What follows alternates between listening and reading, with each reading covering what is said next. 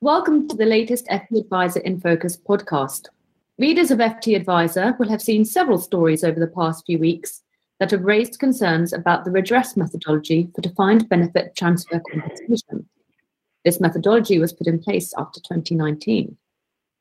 But the vagaries of market movements and changes in inflation mean a victim of DB transfer mis-selling could be given a wildly different level of FSCS compensation um, than someone else who's in a similar boat, similar situation, similar problems, simply because of the time in which the calculation is done. So, for example, someone being given uh, a calculation on the 29th of December may find that they're receiving far less than someone being given a calculation level of redress on the 3rd of January, or vice versa. Campaigners have claimed that this is wildly unfair because people need their retirement incomes to be bolstered and they need their pension pot to be put back to the level at which it would have been had they not been missold or misadvised to transfer out of their defined benefit pensions. So, this latest podcast is going to look at the problem of the redress methodology, which has been raised by many people who've been involved in campaigns to help victims of DB transfer mis-selling. Of course, this um, sort of stems a lot from the work around the British steel workers.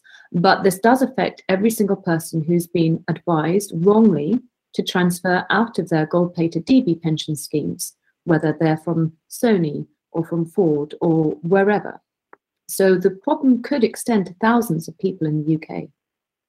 With me to discuss this, um, Simone Kyriakou, Senior Editor of FT Adviser, is Al Rush, who's founder and principal of Echelon Wealthcare, we also have Steve Groves. He's the former chief executive of Partnership and now founder of Grifo Consulting. Welcome to you both.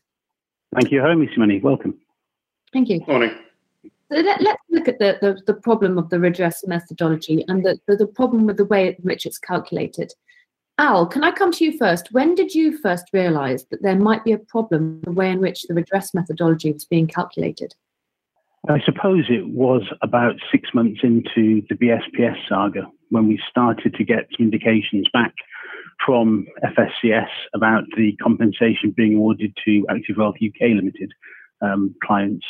Um, at that point, some of the guys, one in particular, was at the forefront of my thinking at the moment. Um, he got just four thousand pounds. Another one got thirty thousand pounds. Somebody else got twenty thousand pounds. So I guess that was mm, know, June, July 2018 or so, something like that. That's right. And I know that at the time you raised concerns um, with the regulators and with the compensation bodies about why the mm. compensation levels are, are, so different. What did they say to you? Did you get any indication from them at the time this was being looked at?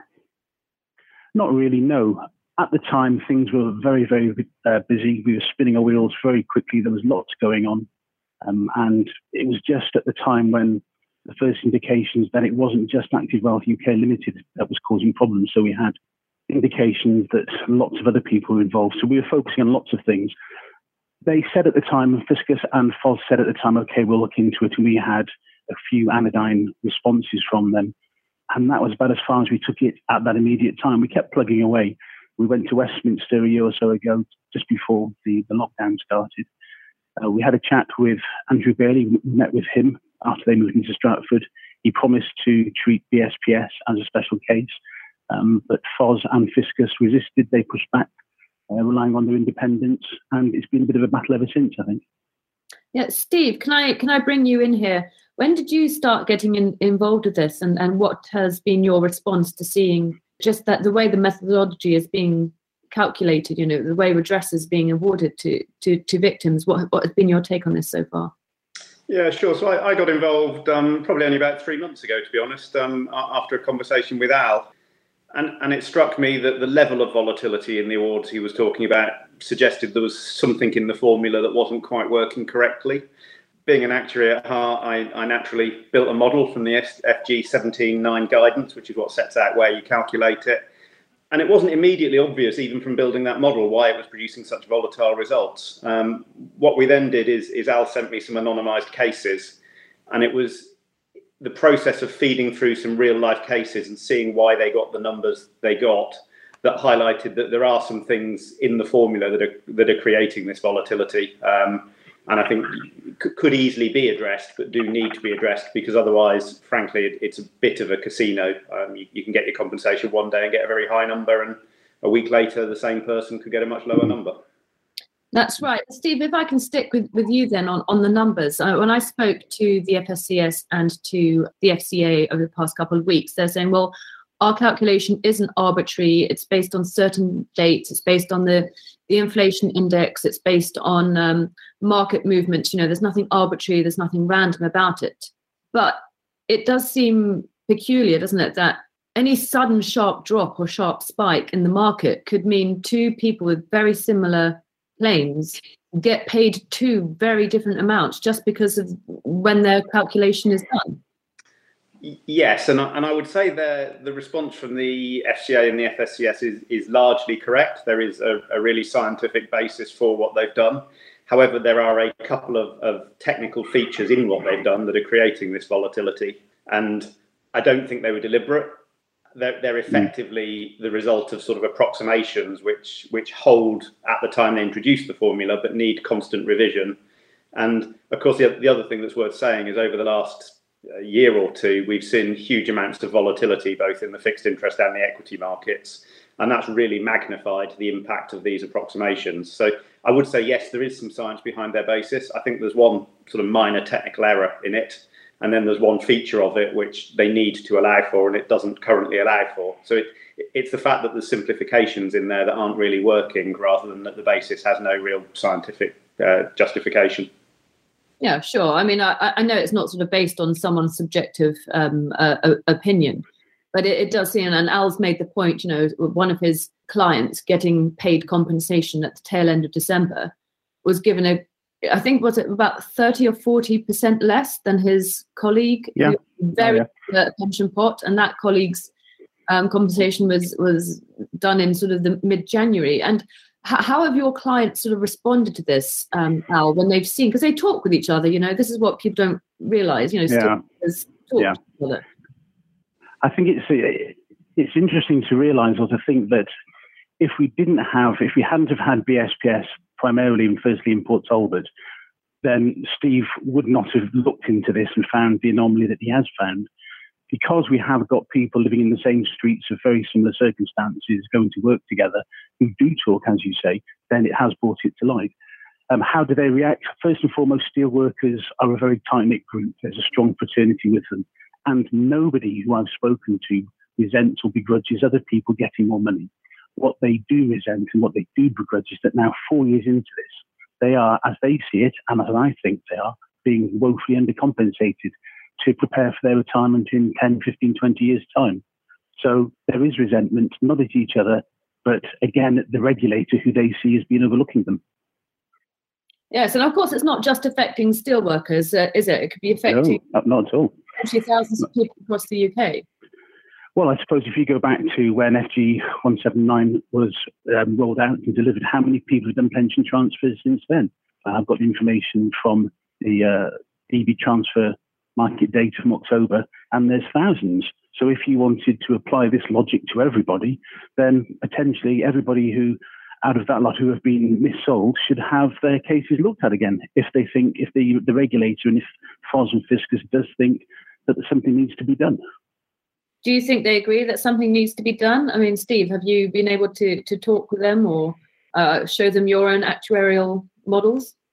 Well, yeah, yes, we, we've sent through some information as to where we think the volatility is coming from, and we've suggested a, a, a couple of things that they need to either change or think about. We haven't had the feedback yet on that, but we, we have made the suggestions and we have shown them the sources of the volatility.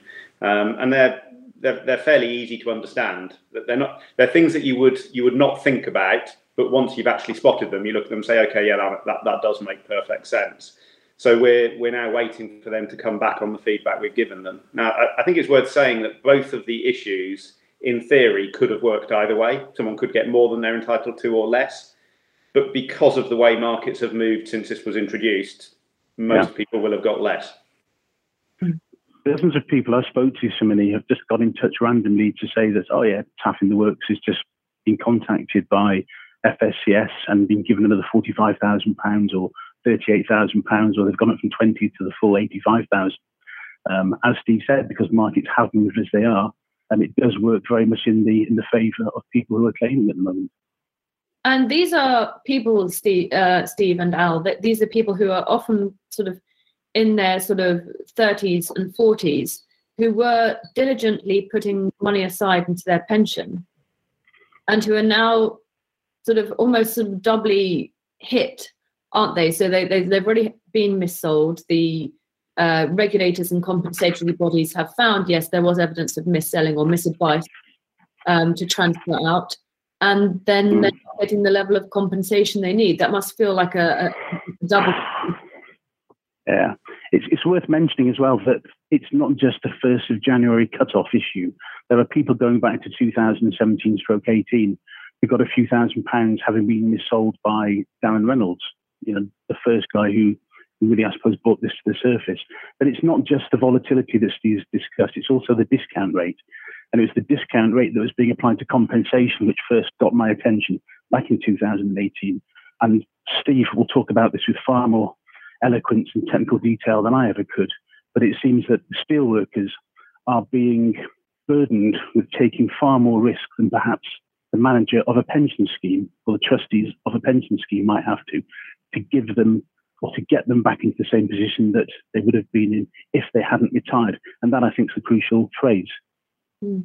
Absolutely. And uh, Steve, so if I can come back to you, that we know that in 2019 the, the, the regulators were discussing um, methodology and, and looking into it. Why weren't these things perhaps picked up then? And you know, was the question of, of, of volatility? I mean, is that is that a genuinely problematic one for these steel workers? Are they indeed taking on more risk than your average institutional pension scheme manager?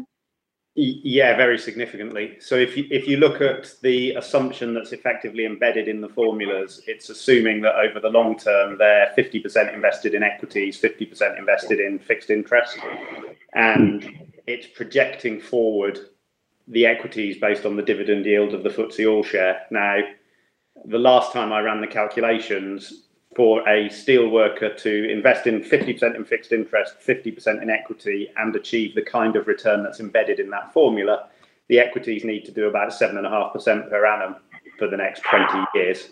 Now, when you compare that to what the pensions regulator allows a pension fund to assume, which would be you know, gilt plus 50, gilt plus 60, gilt yields last time I looked last week were 1.3%, so gilt plus 60 is 2%. So the, pen, the pension regulator has pension funds reserving for these liabilities at 2%. The FSCS is assuming a steel worker can earn an average of five, which is made up of, of you know 1.3 on the fixed interest and seven and a half on the equity. And that's that's a heck of an ask for a long-term equity return at the moment when, when bank base rates are a quarter of a percent.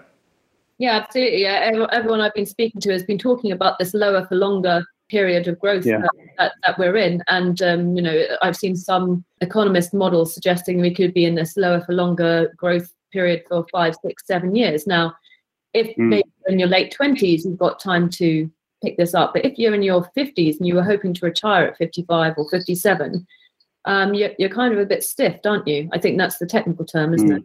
I think I think I think you're just as stiffed if, if you're in your twenties and thirties as well. If I'm honest, because yeah. if you if you have five years of two percent, not seven and a half, you're twenty five percent down. You've got to make that up and make the seven and a half percent afterwards. So my, view is a, a long term realistic equity return right now is not seven and a half percent. Um, that, that, that, that's a fairly simple conclusion to get to. I think when you when you look at the history of equity returns, they're broadly correlated to inflation plus real economic growth. you know, long-term inflation expectations are about three and a half in the market, and real economic growth has struggled to get anywhere near two percent for the last decade or so, frankly, since the financial crisis. So I think you can get yourself comfortable with a number somewhere around five, but, but seven and a half feels really, really stretchy to me. Yeah. Al, what, what about your clients? When you explain sort of the, the risk reward trade off here, do do do they get it? Do they or do they feel like they're suddenly having to become financial experts themselves? Oh gosh, some of them understand it. Some of them uh, who have looked into it understand now that they know they're never going to get seven and a half percent a year for the next five or six or seven years. They know that. And they are aware of sequential risk, for instance. You know, the worse off you start with something, there is a you know, there's a trade-off or there is a delay triggered down the line. So they are aware of that. Many people, though, are oblivious to it. Many people are quite happy that they've got £30,000, £35,000. To them, that's more money in the bank that they've ever seen. They don't understand that realistically, even if they got £85,000 from FSCS, the chances are that their real loss is closer to £200,000. And if you say that to them, they just go white. Their, their eyes widen and they're speechless. They just do not have any comprehension. And that is why you know, we do need to get this resolved ASAP for them. Yes, of course. And that, that sort of touches on the, the, the fact that when they redid the FSCS calculations for people whose um, firms or the, the firms advised them went under, they said 85k is, is the maximum you could get. And perhaps yeah. people always think that they're going to get that maximum 85k, but actually that's that's not the case, is it? So there's there are all these levels of sort of I don't know financial barriers that seem to be um, preventing people from getting making up that lost value in their pension pot. Yes, they they just don't understand it. There have been barriers over the past three or four years to these guys getting the redress that they want. Many have retired. So many of them still do not have an idea of, of the amount that they've lost. Mm-hmm. And if we extrapolate that across the country to perhaps a Ford worker in Dagenham, to perhaps a Tesco worker in Cheshire, to perhaps a British aerospace worker in, in Manchester or a Rolls Royce worker in Crewe who's retired, then these people dispersed who don't have the solidarity, if you like, of, of the steelworkers in Port Talbot and Scunthorpe, that, that they'll probably never know. They'll never know exactly how much they've lost. Yeah, Steve, is there any way of quantifying um, roughly how much has, has been lost? Is there are there any sort of uh, i don't want to be a, a alarmist although i am a journalist and you know we do like sensational numbers but it, you know in your calculations can you sort of see how much potentially has been lost well so so i, I did i did run some calculations for the cases that al sent me where instead of using the fscs basis i used the pensions regulators basis that they would specify for pension funds and that came up with a number typically between 30 and 40% higher than the compensation. So I, I, th- I think you can say it's probably another another 30 to 40% on top of, of the compensation levels. And of course, the compensation levels are capped, so those caps are biting. There's another feature that I think I would point out we, we should have touched on earlier on the risk reward trade off, which is normally on a risk reward trade off, if you take risk, you're rewarded for it in this particular instance, if the steel workers take risk, they're not really rewarded. If it goes right, they get what they had anyway. And if it goes badly, they don't. The, the winner, if it goes right, is the um, the FSCS that's paid out less compensation. So it's taken the benefit and it's left the risk with the steel workers, and that that feels pretty unfair to me. Yes, of course, because it's meant to be the uh, compensation scheme for consumers, and the regulator is a regulator that is there to protect consumers. consumers. It seems like the consumers are the ones who, whichever way you turn, they seem to be the ones who are um, facing a worse off, a potentially worse off retirement um, income because they aren't getting the, the level of redress that they are entitled to. I, oh, let's wait. We're not talking about oh, we would like them to get more because they're nice people. We're talking about this is sheer mm. mathematical entitlement, isn't it? This is this is pure. Yeah. So if, this is literally putting them back in the place they would have been in if they hadn't have transferred out. That's all it is down to. It, it, feel, it feels pretty reasonable to me that the start point for calculating their loss should be how much was the pension scheme having to hold for the guaranteed benefit they had the day before they transferred out? What was their transfer value? Well, and, and then the difference between those two is a pretty good first estimate of their loss. And if you use that kind of basis, you come up with a number 30% plus higher than the FSCS basis. Yeah. So, of course, the, the, the um, steel workers and all the other sort of DB transfer victims whose financial advisors haven't gone bust and who are able to get their compensation from FOS will probably be getting the maximum possible amount from FOS. But all those who have to rely on the FSCS, they're, they're already getting this cap biting into any maximums they'd otherwise be entitled to. If you look at the data from October 18 to March 2020, almost just a fraction under 50,000 clients were provided with a personal recommendation to transfer a DB pension. And out of that, the average transfer value where a client was advised to transfer was £405,000. So if we wanted, we can work out some pretty rough numbers from that, Sminny. And if we wanted to say, according to the FCA, we know roughly how many people shouldn't transfer, Um, if we work out how many firms are involved in that, how many will go into administration, how many will just go under, then you can get an idea roughly of the potential liability out there yeah. for people. That, and, that, and that is the problem. These, these are people who will not get the retirements that they faithfully worked so hard for in the decades leading up to retirement.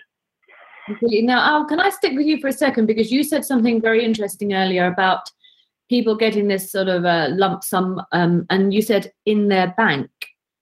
That's yeah. another problem, isn't it, Al? Because this is people's pension pot, which should have been there mm-hmm. for them when they retire, being given mm-hmm. them as a cash lump sum, which we all know is probably not going to be put back into a long-term pension scheme that they're not touching. It that that's another issue that we need to deal with, isn't it? Yeah, it's interesting. Um, FSCS will put the money straight into a claimant's bank. FOS has the flexibility to try and put it back into a claimant's pension. If that happens, then of course the claimant has issues with lifetime allowances. So there can be a case made plausibly to have it not put back into the pension. However, realistically speaking, um, what would happen when somebody who's financially illiterate gets forty or fifty thousand pounds at the age of fifty? Are they going to have the ability to think ahead? You know what? I might be in retirement for 25, 30 years. This money is supposed to be for retirement. Um, many do use it wisely. In my experience, many have um, got their reti- got their compensation money paid off a mortgage, a little bit of work on the house. Perhaps they've given the children five thousand pounds to get them on the property ladder. Um, not many people are wasting it. Camper vans seem to be the thing. Uh, one guy asked me if he should invest his compensation into Ethereum, which was alarming. Um, this is where education comes into it. At least he asked you. This is the good thing. It's all the people that don't ask financial advisors and they go into yep. Dogecoin or uh, Ethereum, and because they think they, yep. oh well, I, I'm taking on the investment risk myself. I'm going to put my money where I'm sure to get millions of pounds returns because TikTok tells yep. me so.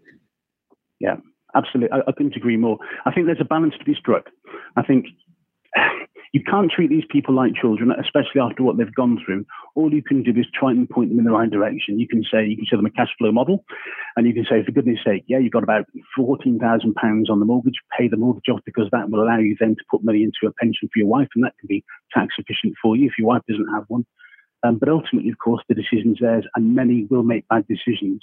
Um, the consequence of that is that in retirement or middle or late retirement, a small community like Port Talbot will not have the money sloshing around the economy where a retiree would take his wife normally out for a meal on the seafront or spend money on the children or the grandchildren, and there will be a drain, there'll be a burden on social services later in life when these guys run out of money, which is what wouldn't have happened if they had had the steady income stream, of course. Yeah. So, uh, you know, potentially it's a big problem. Yeah, Steve, how do you think the compensation should be awarded? Is there perhaps a way of saying we will award this, but we will be paying it into a pension for you? I mean, the government not arrange a, a some form of pension or, or, or deferred annuity or, or there must be there must be a, a, a, more sensible way like if you don't want it as a lump sum we can pay it into a pension for you now it doesn't seem like rocket science yeah, I mean, if you if you even go back to the consultation that the FCA did when they started looking at this basis, I think it says pretty clearly in there that the best form of compensation for these people would be to put them back into a defined benefit pension scheme. That's clearly difficult in the context of many of the schemes that no longer exist. I have a personal view, and, and it would need government willing and, and political willing. I have a personal view that actually something like the PPF could be a really good vehicle here. So the PPF could say, you know, the transfer value we need to take these liabilities back in and, and re-guarantee them is X. You transfer the fund back in, and the X comes through the FOS or the FSCS. So my, my preference would be they end up back in a in a pension scheme, and, and there are precedents for governments using pension schemes to, to guarantee other pension schemes. And I think it would be a much fairer outcome for the steel workers and a much better outcome, frankly, for, for Port Talbot and the surrounding area. I think it's demonstrated this week that the government can be flexible with its pronouncement on the judiciary pension scheme. It's exempted them from the from the lifetime allowance. So if there's the political imperative, then they can do something. But I think it would cost billions. That's the issue there. I think initially it would it would be unpopular with many claimants, but I think with time they would realise that it's probably the best thing for them. But it might cost billions sort of in the short term. But when you think about reducing long term liability on the state, that yeah. surely is a, is a well, it's a long term economic argument. And I guess for any current party in power, they don't necessarily want to be doing something that makes any successive government look like the hero. They want to be the heroes themselves. So, yeah, I mean, Steve was right when he said there has to be political willpower behind this. It was it was always always the perversity, I think, of um, of effectively some of the, the, the, thinking behind pensions freedoms. That there was a, a view that these pension guarantees are really valuable, that you need huge amounts of advice to transfer out of them, but never real proper control of that advice. Uh, and once you were out of them, frankly, you could put your pension pot on the 320 at Kempton, and that was that was freedom. Um, and I think taking people back and taking the money off them and putting it back into guarantees is a bit contrary to a, a lot of the messaging. And I, I, suspect that's one of the reasons it hasn't really been pursued. But it is the right outcome for many of these people. I'm, I'm sure Al, who deals with them more than me, will, will tell you that that actually would be the correct outcome for them. so many people wish they had not transferred out. So many, practically everybody wishes they hadn't transferred out. But when you say to them, Would you like to have your money in the bank or back into the pension? then a lot of them will say, Well, I'd like to pay the house off, I'd like to help my daughter get on the housing ladder. So there is a conflict there. But hardly anybody wants to wishes they could transfer out. Of course. Uh, well, money deferred that you that is taken at source and you don't get your hands on anyway. I mean, that's obviously a, uh, talking DC here. It does. It's not money that you see in your bank. If you're suddenly given 5,000, 30,000, 78,000 pounds in your bank, that's money that you've got now to to play with. And I can understand it's, it's a psychological, it's, it's a real sort of behavioral psych, psychologist yeah. um, questionnaire. Like, how do you persuade people that actually this really isn't your money for now. This is actually money that is for you when you're 60. It's very hard. It's a, it's a delayed wage, isn't it? Yeah.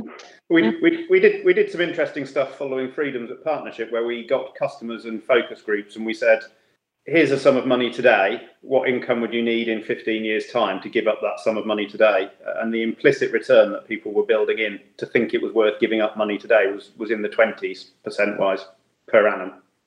Mm. So people put a huge value on cash today and they massively discount payments in the future. But frankly, that's why this transfer scandal happened, and it's why they need financial advice.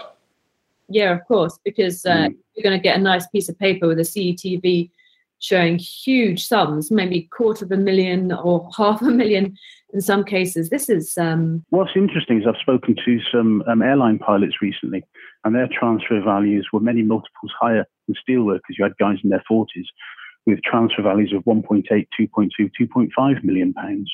And they are subject to exactly the same emotional push pulls that steelworkers were. Exactly the same. You know, a bird in the hand is worth two in the bush, hyperbolic discounting. I want the cash now rather than the future. I can do something with it. I don't trust the employer. I don't trust the trustees. I can manage it myself. So, yeah, it's a behavioral issue. And in every single case that we've mentioned on this podcast, every single one of those companies have been doing layoffs, there's redundancies, there's corporate activity going on. This is affecting people who are already feeling vulnerable about their employment prospects. Mm. So why don't why don't we why don't we consider partial transfers? You know, why doesn't that become a thing? You know, why why aren't, why aren't more trustees engaging with them? Have you suggested that to the FCA or to um, the pensions? I have done. I, I, I know it's been mentioned before quite a lot, actually. I think um, Steve Webb is quite a fan of it as well. I think I think most people are because it, it, it, compels the scheme member to think, right, how much do I need? How much income is essential for retirement each month, and how much is discretionary? Mm. So potentially people can get the best of both worlds. Yeah. But like you said, Steve, you need to have that political willpower. In, in presenting your models to um, the regulators and uh, the so-called powers that be, how receptive do you think they, they, they've been so far? Do you, do you think there, there may be some light at the end of the tunnel? Well, so it, it's the, the first time I've got involved in this in any real detail was just after the conversation with Al. So I've had one, one meeting with them. I've, we, we've shared the details of where we think the problem is coming from. I, I, have to say, I appreciate it's been a long and slow road to get here. But from my point of view, in that meeting, I thought they were pretty responsive and pretty engaged, Al.